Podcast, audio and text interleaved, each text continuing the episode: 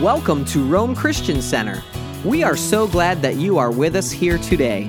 If you are local to the Rome, New York area, we would like to invite you to join us 10 a.m. and again at 6 p.m. on Sundays. We are located at 7985 Turin Road in Rome, New York. Let's join the service as we believe God has something in store for you today. Kingdom of God is not meat nor drink, it says in the King James. My Bible says eating and drinking, but I like what the King James says. The kingdom of God is not meat or drink. It's not eating and drinking, but it is righteousness and peace and joy in the Holy Spirit. Hallelujah. This quote, this scripture, actually comes from a, a, a dialogue or a, a, teaching or an exhortation that Paul is giving uh, concerning food. And so, you know, I just want to pick it up in the context. I, I, I just want, I want to go down this trail just for a few. I felt to do this because uh, it might help. It might help some of us in our walk with God. But back up a little bit to verse 13, and we'll pick it up there.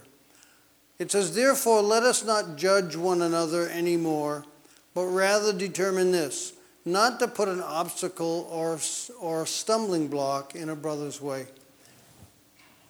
And that's a good word. He's going to explain there's some things that uh, we should not do in order to cause offense to a brother in the Lord or a sister in the Lord. I know and I'm convinced in the Lord that nothing is unclean in itself. He's talking about food. See, the, in the Old Testament, there there's some foods that you, should, you could eat, and there's some foods you couldn't. Some foods were clean, some foods were not clean. And, uh, and what Paul is, what Paul is, is getting into here is what he's teaching is don't offend somebody because they don't agree with you about what you can eat and what you can't eat. There's some people today that still believe that you shouldn't eat pork because in the Old Testament they didn't eat pork. So they won't eat a ham sandwich, they won't eat bacon, uh, you know, and they won't, and, and with that account, you shouldn't eat shrimp, you shouldn't eat lobster, you shouldn't eat clams. I mean, all these things are unclean. And some people still believe that. I've got uh, an, an, acquaintance of ours that, that, that, we know, doesn't live in New York, lives somewhere else, but uh, won't eat pork. To me, that's, that's Old Testament, it's not New Testament. In the New Testament, in Mark's Gospel, Jesus said that concerning food that just goes in your mouth, it goes through your stomach, and gets eliminated, so it's not going to make you clean or unclean. And then there's a little parenthesis there, I believe it's in Mark chapter 5 or 7 somewhere, and it says, Thus he declared all foods clean. So, as far as I'm concerned, foods, food's clean. And Paul says everything is okay to eat if you receive it with thanksgiving. But what his point is, if somebody, if somebody still sees that, if somebody still believes that they shouldn't eat pork, don't, don't fight about it. Don't offend the guy, and you know, don't criticize him. If that's, it's not critical. It's not a sinful thing. It's not something that's going to keep you out of heaven. It's not a doctrinal her- uh, heresy. So he's saying, don't, don't offend. You know, be tolerant. There's some things we tell, and there's some people today that believe you should keep the Sabbath.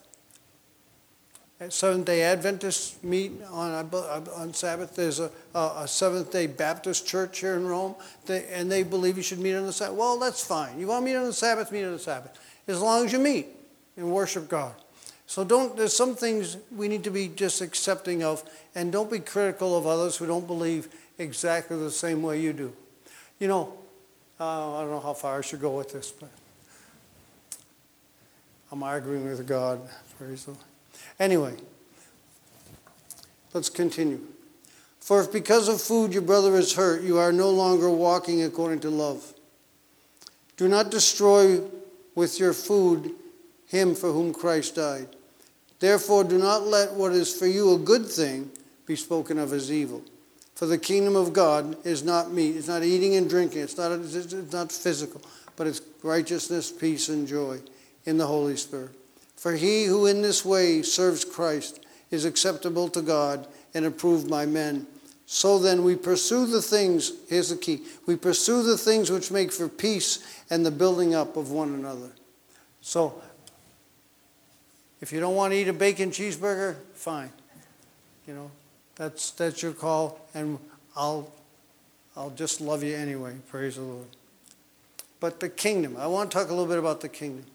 The kingdom of God is not meat nor drink. The New Testament has a lot to say about the kingdom. It's all about the kingdom. You know, and it's called the kingdom. It's called the kingdom of God. Sometimes it's called the kingdom of heaven. Uh, and almost all of Jesus' teaching was about the kingdom. God wants us to be kingdom-minded people. You know, what was, what was John, what was John the Baptist's message when he came? Repent, what? For the kingdom of heaven is at hand. That was John's message. Repent. In other words, prepare your heart to enter into the, the kingdom of heaven is at hand. Doesn't mean it's there now, but it's coming. The kingdom is coming, so prepare. Get ready to and be, get ready to receive it. Get ready to go, go into it. And Jesus' message, the Bible says when Jesus first started preaching, his message was what? Repent, what? For the kingdom of heaven is at hand. So God's emphasis in the New Testament is kingdom. He wants us to be kingdom minded. And uh, the word kingdom appears over 150 times in the New Testament, over 50 times just in Matthew's gospel. And Jesus taught us what the kingdom is like. Most of Jesus' teaching, if you, if you think about it, was about the kingdom. The kingdom is like a seed which a man planted, it's like leaven uh, that a woman put. Excuse me. it's like a treasure that a man found. It's like a merchant. It's like a net cast into the sea. I mean, just over and over. It's like a king, it's like 10 virgins. It's like a man who gave talents to his servants. So it's always about the kingdom, the kingdom, the kingdom. When he sent his 10 disciples, when he sent his disciples out in Matthew chapter 10, uh, Jesus said, Heal the sick, raise the dead, cleanse the lepers, cleanse the lepers, and cast out devils. And, and tell them what? Tell them the kingdom of heaven has come. And that's that's why I believe in healing. He sent him out and he said, Heal the sick and tell them the kingdom has come. Cast out devils and tell them the kingdom has come. So that when you're in the kingdom, that's what you get. You get what's, you know. And what did Jesus teach us to pray? Thy kingdom come, thy will. That's, I mean, that's the prayer we're supposed to be praying all the time. Father, we love you. We worship you. You are holy. But we pray for your kingdom to come, Lord, and your will to be done on the earth as it is in heaven. Jesus wants us to have a kingdom mindset. What is that? It, it means that we are no longer uh, just a, a, a group of individuals just kind of doing our own thing. We are, we are part of a corporate body in, in a kingdom that's ruled by a king. God is God and Jesus are the king and, uh, and we are his subjects, we are his followers, and he rules. He rules, we don't, and his word is absolute. So we, we, so we come into a kingdom, we have to understand we are subjects in a kingdom that's ruled by a king. And we submit to him. We submit to his will. We submit to his ways. We submit to his word. And he has a right, because I'm, a, because I'm, I'm a servant in the kingdom, he has a right to use me any way he sees fit to accomplish his purpose on the earth. I'm just, I'm, I'm, I'm a pawn. I see myself as a pawn in the hands of God. Now, that, that's a good thing, not a bad thing. But he has a right to tell me where to go, to tell me where to live, to tell me what to do. He, he is my king, and I'm his subject. I'm just, I'm just serving him with all my heart. God, whatever you want me to do, I'll do. Wherever you want me to go, I'll go. You know, God has the right. He's sovereign. That's what, that's what the Apostle Paul wrote in uh, Romans chapter 9. Remember, he said, Doesn't the potter have a right to make from the clay one vessel of honorable use and another vessel of you know common use? Sure, he does. He has his, it's his right. He's the king. And this kingdom, the kingdom of God, is not something you get into after you die. The kingdom in fact, you have to get into it before you die, or you don't get in at all. You don't enter into the kingdom of God after you pass away. You're in it. You, you get in it while you're here on the earth by accepting Jesus Christ as your Lord and Savior. You have to enter while you're here. What did Jesus say in John chapter 3 and verse 3? He said, Unless you're born again, you cannot see the kingdom of heaven. So you have to, and when you are born again, you can, and when it says see, it doesn't mean see with your natural eye. It means to be a, to be a part of and to know the kingdom. You, unless you're born again, you can't be a part of the kingdom. You can't know the kingdom. You can't be in the kingdom. But if you are born again, you are in the kingdom of God. You've been. It says in remember in, in, in the apostle Paul said in Colossians chapter one, for he has delivered you out of the domain of the kingdom of Satan and translated you what into the kingdom of his dear son. So when we're born again, we are taken out of one kingdom, the kingdom of darkness, and we are, we are translated, beam me up, Scotty, we're translated into the kingdom of his dear son, into the kingdom of God. So we are kingdom residents while we're here on the earth. In Philippians chapter 3, the Apostle Paul says, Our citizenship is in heaven. Not will be, but it is. We are king, we are we are citizens of the kingdom. And we have to understand this, our residence here on earth is temporary. This, this, my life in Rome, New York is a temporary assignment because my home is in heaven. That's where my father lives. You know, in, in uh, 1974, the Air Force sent me to Thailand. And I was living in Thailand for a year. It was my temporary residence, but it wasn't my home. My home was in the United States. And we have to see that. Your home, this is a temporary place for you and me. Our home is in heaven. We are citizens of, of heaven. We are citizens of the kingdom. We're citizens of heaven. And in that, and we have to see this, this we're just kind of serving here temporarily, doing what God wants us to do until it's time for us to go home. Hallelujah. So we are kingdom citizens. We have come into the kingdom. We've come under the authority of the king. We've come under his laws and his customs, his ways, his provision, his protection. And, and because we're in the kingdom, we are entitled, we, how do I say it? We receive certain benefits. And one of them is, it says, the kingdom of God, I just want to look at those three. The kingdom of God is not meat nor drink, but it's righteousness, peace, and joy. The kingdom of God is righteousness. It's right, it's right standing with God. When we turn to God, when we repent, when we confess Jesus as Lord, our sins are forgiven, our nature is changed. I mean, this, this is the most amazing thing. What Jesus did for us on the cross is it's, it's impacting my life in, a, in a whole, almost like in a whole new way. I've been born again for decades, and yet I'm, there's a fresh revelation, a fresh awareness of what Jesus did for me, and, and I'm so grateful. I'm just praising Him. I can't, I can't stop praising Him and thanking Him for what He's done in my life because I, I guess I'm becoming more and more aware of, of, of the greatness of what He did for me in my life. But our sins are forgiven, our nature is changed, and God reckons us, the Bible says, or credits us to be righteous. We are made the righteousness of God in Christ. The Apostle Paul, in 2 Corinthians chapter 5 and verse 21, said, For he made him who knew no sin to be made sin for us that we might be made the righteousness of God in him. God the Father made Jesus, who knew no sin, to become sin for us. He became sin with our sinfulness, that we might become righteous with his righteousness. It's an amazing thing, you know. But last last week we talked about this a little bit last week, but I want I wanted to share it again. My our son from California usually calls every week and says, How'd it go? How was church? How'd you do? And, and just kind of checks in and sees what's going on. He said, What'd you preach? And so I talked about righteousness. I talked about the exchange of the cross, that Jesus became sin with our sinfulness, that we might be made righteous with his righteousness. And my, my son said, Boy, we got the better of that deal, didn't we? And I thought, Boy, I guess we did. He became sin with our sinfulness that we may become righteous with his righteousness. You know, the only righteousness is acceptable to God is his very own righteousness.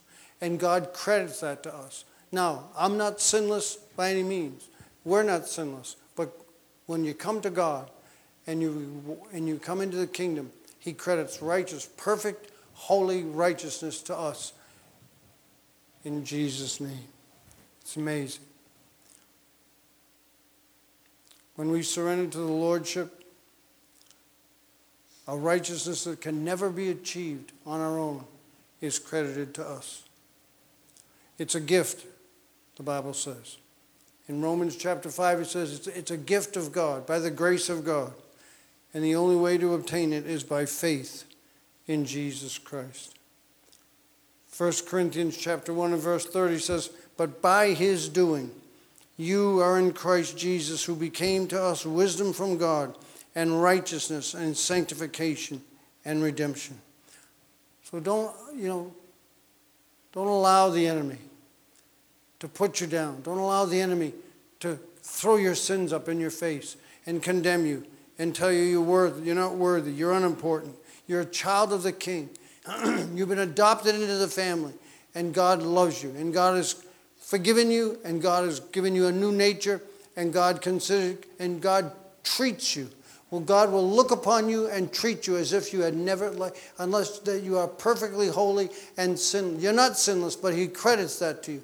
It's an amazing truth, and we can make it when we can enter into heaven when we, when we leave this earth, we can enter into the, the joy of the Lord because he's been made, we've been made righteous by his blood.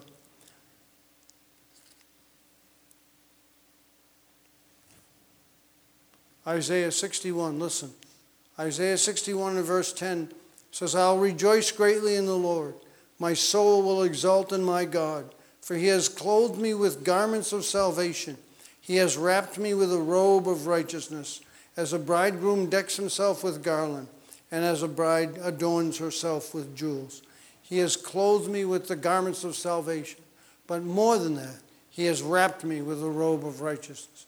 His righteousness covers me. And, and that's what God sees when he sees me. I, we have to settle it, settle it in our thinking once and for all. I am the righteousness of God in Christ because I'm in the kingdom of God.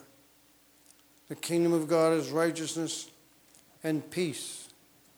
If you're a citizen of the kingdom of heaven, you have a right to experience peace in your life. Not necessarily that all the circumstances of your life will be peaceful, but we have a right to have peace, to have an inner tranquility and peace of mind. When the Bible talks about peace, there's, there's uh, two types is not the right. I'll just say there's two, two types of peace. In Romans chapter 5,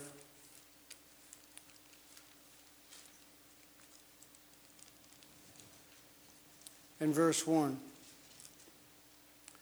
it says, Therefore, having been justified by faith, we have peace with God through our Lord Jesus Christ through whom we have also obtained our introduction by faith into this grace in which we stand, and we exult in the hope of the glory of God. but having been justified by faith, we have peace with God through our Lord Jesus Christ. Before we were saved, the Bible says, later on in, in Romans chapter 5, later on it says, before we were saved, we were at enmity with God. We, we were God's enemy. But now that we have been brought into right relationship with Him, we have peace with God.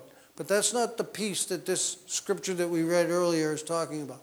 It's not talking about peace with God, it's talking about the peace of God. Because you know what? You can be at peace with God. You can be born again and made righteous, justified, and be at peace with God, and yet not be not have the peace of God.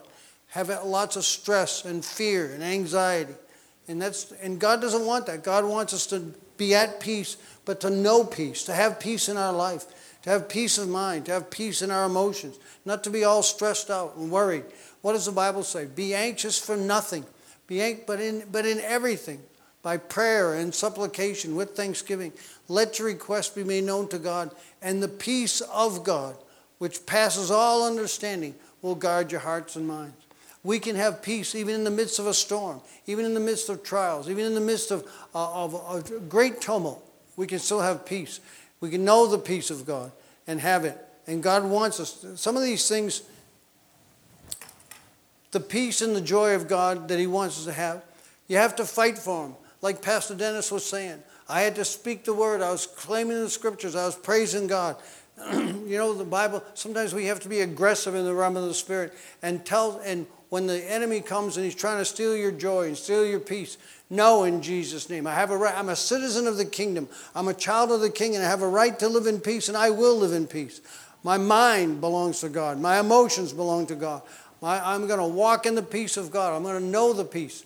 And the Bible says that peace, when you fight for it, when you put it down, that peace that passes all understanding, because something in your mind says, this doesn't make sense. I don't know why I shouldn't be, I should be worried right now, but I'm not. You know, years ago, we struggled financially. We were out, when we, we were out of ministry for uh, a few years. We started back up, and uh, the finances were really, really uh, not there and we struggled.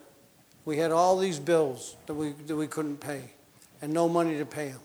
And when a little bit of money came in, we just, we first of all, we'd give to God what belongs to God, and then we'd, we'd pray and say, okay, God, show us what to do. And God would say, put this much on this one, put this much on this one, and leave those set aside. But you know, in the midst of all that, we had peace because we were trusting God. We could go to bed at night and sleep I wasn't wringing my hands and saying, oh my, what are we going to do? What's going to happen? We, had, we could still have peace. And God wants us to have that. No matter what's going on in your life, if you fight for it, if you trust God, if you worship God, if you confess the scriptures, the Spirit of God will give you the peace of God. And you can have peace in your life no matter what's going on. And that's a right. That's a right for us. In the kingdom of God, that's the way we should be. We should know the peace and have the peace that God has given us. In John chapter 16,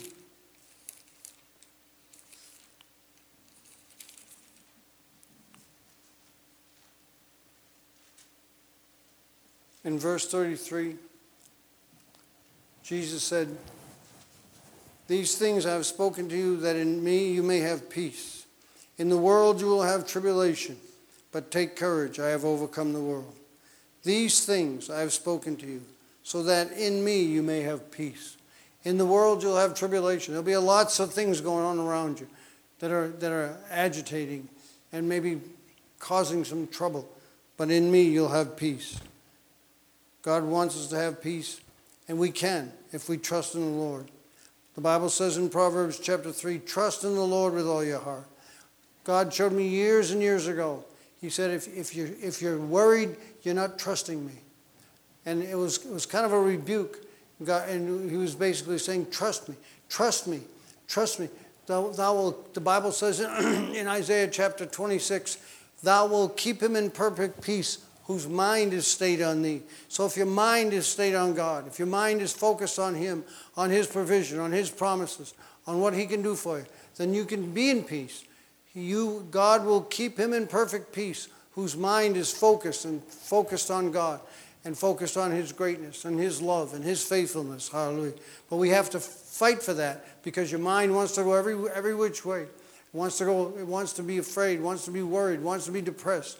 But God wants us to live in peace, and we can have peace because we are in the kingdom. Hallelujah. You have to practice, you have to fight for it.